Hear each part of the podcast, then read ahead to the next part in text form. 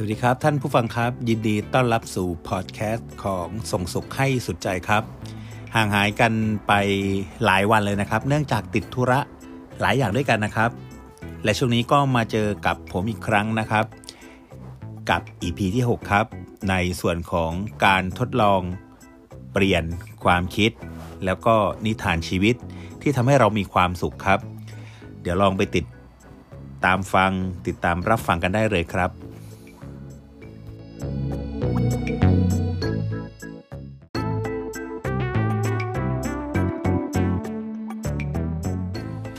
ก็มีคำกล่าวที่มันเสียดแทงเข้าไปในหัวใจของเรานะครับ ด้วยสุดยอดของอัจฉริยะของโลกอย่างท่านเซอร์อัลเบิร์ตไอน์สไตน์นะครับ ได้กล่าวไว้ว่า หากเราต้องการผลลัพธ์ที่แตกต่างไปจากเดิมครับ แต่ว่าเรายังคงทำเหมือนเดิม นั่นคือการเสียสติขั้นสูงสุดครับ วันนี้ครับ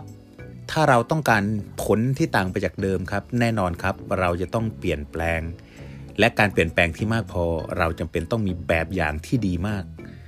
ที่จะเป็นแรงบันดาลใจ แรงจูงใจที่จะทำให้เราประสบความสำเร็จครับ วันนี้ผมมีเรื่องเล่านะครับของการทดลองเล็กๆครับในกลุ่มเล็กๆ ของการเข้าค่าย New Life นะครับหรือว่าค่าย The Winner คนเหนือคนครับ โดยในการทดลองนี้นะครับ ก่อนที่คนที่จะเข้าไปสู่กิจกรรมสัมมนาของค่าย New Life นะครับ ก็คือจะต้องมารวมกัน เพื่อจะทลายกำแพง บางกำแพงหนึ่งที่ปิดกั้นเรากับความสำเร็จครับ และวิทยากรที่อยู่ตรงกลางของวงนะครับ ได้วางถาด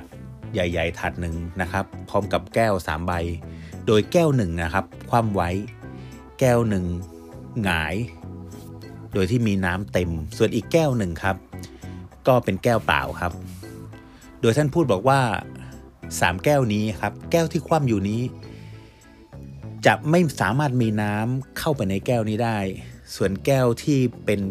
น้ำที่เต็มอยู่แล้วเนี่ยก็ไม่สามารถที่จะเติมน้ำเข้าไปได้ เพราะมันจะหกล้น มีเพียงแก้วเปล่าเท่านั้นที่ยังคงรับน้ำเข้าไปได้ครับ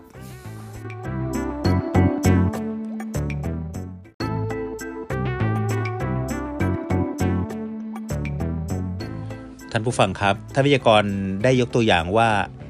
แก้วก็คือตัวเราครับ ส่วนน้ำก็คือความรู้ ความรู้เป็นสิ่งสำคัญที่จะทำให้เราประสบความสำเร็จได้ หรือไม่ประสบความสำเร็จครับ กับคำพูดที่ได้ออกมาจากท่านวิทยากรว่า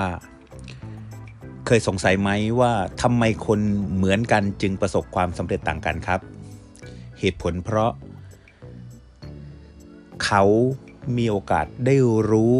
หรือมีโอกาสที่ได้รับโอกาสทางความคิดต่างกัน เขาจึงมีวิธีการทำที่ต่างกันครับ วันนี้แก้วก็คือตัวเรา ความรู้ก็คือน้ำแก้วที่คว่ำอยู่ครับ ต่อให้น้ำหรือความรู้หลั่งไหลมาเหมือนพายุฝนที่มันคว่ำอยู่ก็ไม่มีทางมีความรู้ที่ใดเข้าไปในแก้วนั้นได้เลยครับ ส่วนแก้วที่มีความรู้เต็มอยู่แล้ว ก็เปรียบเสมือนแก้วที่มีน้ำล้นอยู่แล้ว จะใส่ไปอีกเท่าไหร่ มันก็จะล้นออกครับ มีแต่เพียงแก้วเปล่าเท่านั้นครับ ที่ยังสามารถรับน้ำได้ แต่อีกอย่างหนึ่งครับ ก็ยังไม่รู้ว่าสิ่งที่จะเข้ามานั้น เป็นความรู้ที่ทำให้เราประสบความสำเร็จ หรือเป็นความรู้ที่จะฉุดลังชีวิตเราครับ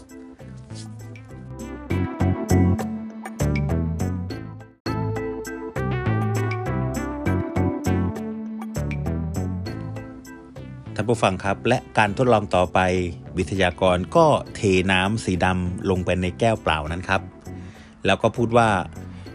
แล้วถ้าวันนี้เราไม่ประสบความสำเร็จ แสดงว่า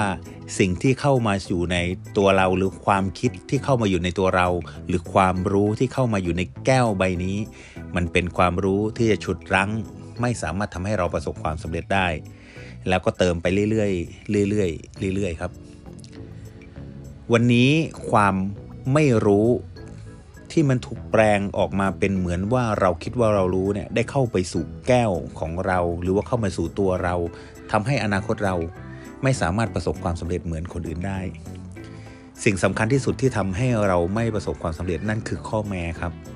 เรามักจะอ้างว่าเขาทำได้ แต่เราทำไม่ได้ครับ เขามีโอกาสมากกว่าเรา แน่นอนครับเขามีประสบการณ์เพราะอายุมากแล้ว เราอายุน้อย แน่นอนครับเขาอายุน้อยกว่าเรา เขายังเป็นวัยรุ่นเขาจึงทำได้ แน่นอนครับ เขาจนเขาจึงมีแรงผลักดัน แน่นอนครับเขารวยเขาจึงทำได้ คือทุกคนทำได้ ยกเว้นแต่คนที่มีทัศนคติที่ไม่ทำให้ประสบความสำเร็จ เท่านั้นครับถึงจะทำไม่ได้ แล้วก็ถามทุกคนว่าแล้วเราจะทำอย่างไรครับ เราถึงจะประสบความสำเร็จได้วิทยากรก็ค่อย ๆ เท น้ำที่เป็นน้ำสีขาวๆที่อยู่ในเหยือกครับ เทเข้าไปน้ำสีดำแล้วบอกว่า แต่ถ้าวันนี้เราพร้อมที่จะเปลี่ยนแปลง เราค่อยๆ เอาความรู้ที่จะทำให้เราประสบความสำเร็จได้ ทัศนคติดีๆ ที่ทำให้เราประสบความสำเร็จได้เทใส่แก้วสีดำๆให้มันล้นออกล้นออกทีละหน่อยท่านผู้ฟังครับ สีดำตรงนั้นมันค่อย ๆ จางลงจางลงจางลงจางลง และเมื่อน้ำหมดเหยือกแล้วครับมหัศจรรย์มากกว่านั้นครับก็คือว่าน้ำเนี่ยล้นจนถาดล้นไปแล้ว สีดำก็ยังไม่จางลงไปครับ วิทยากรก็เลยต้องไปเอาน้ำมาเพิ่ม ก็บอกว่าในเมื่อวันนี้นะครับ ความรู้ที่มีมันยังไม่สามารถเอาชนะความไม่รู้ความไม่เข้าใจที่เราต้องการประสบความสำเร็จได้ เราก็ต้องหาความรู้เพิ่มครับ และเมื่อใส่ไปมากพอ น้ำที่เป็นสีดำก็ค่อยๆ ปรับเปลี่ยนเป็นสีขาวครับ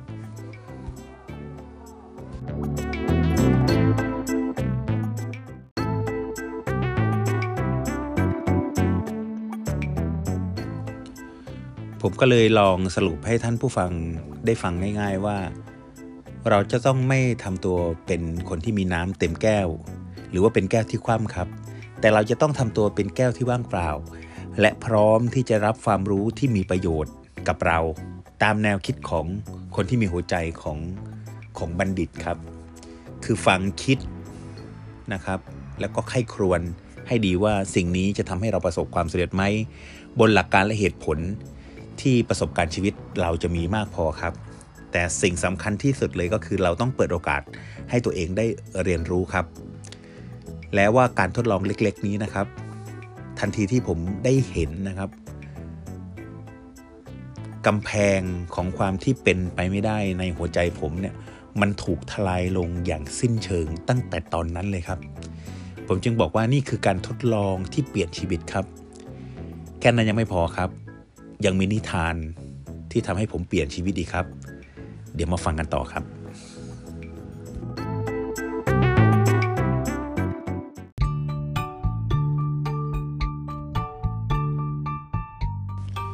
นะครับก็สำหรับการทดลองครั้งนั้นก็เป็นครั้งแรกที่ผมมีโอกาสได้ไปสัมผัส ค่ายสัมมนาที่ชื่อว่าสู่ชีวิตใหม่นะครับ ซึ่งก็ผ่านมาแล้วประมาณ 15 ปีครับ แต่สิ่งที่ทำให้ผมรู้สึกเกิดปิติอย่างมากก็คือ จิตใจของผมเนี่ยมันเข้าถึงใกล้ๆความสำเร็จมากขึ้นครับ ผมเห็นโอกาสนะครับ แต่ก็ยังไม่เท่ากับนิทานที่มีโอกาสได้ฟังจากวิทยากรตอนนั้น ซึ่งมันทำให้ชีวิตของผมเปลี่ยนมาถึงทุกวันนี้ครับ นิทานเรื่องนี้เล่าว่านานมาแล้วนะครับ ที่เมืองห่างไกลในภูเขา มันมีกลุ่มชาวบ้านอาศัยอยู่รวมกันนะครับ แล้วก็ทุกบ้านนะครับมีอาชีพทำนา โดยการทำนาของที่นั่นในสมัยนั้นครับ เขาใช้สัตว์เป็นพาหนะสำคัญในการทำนา นั่นก็คือม้าครับ มันก็มีครอบครัวหนึ่งครับที่มีคุณลุงกับลูกชายวัยชะกันนะครับ ซึ่งมีอาชีพทำนาเหมือนกันกับทุกคนในหมู่บ้าน แต่ที่น่าเห็นใจมากกว่าทุกทุกครอบครัวเลยก็คือ คุณลุงคนนี้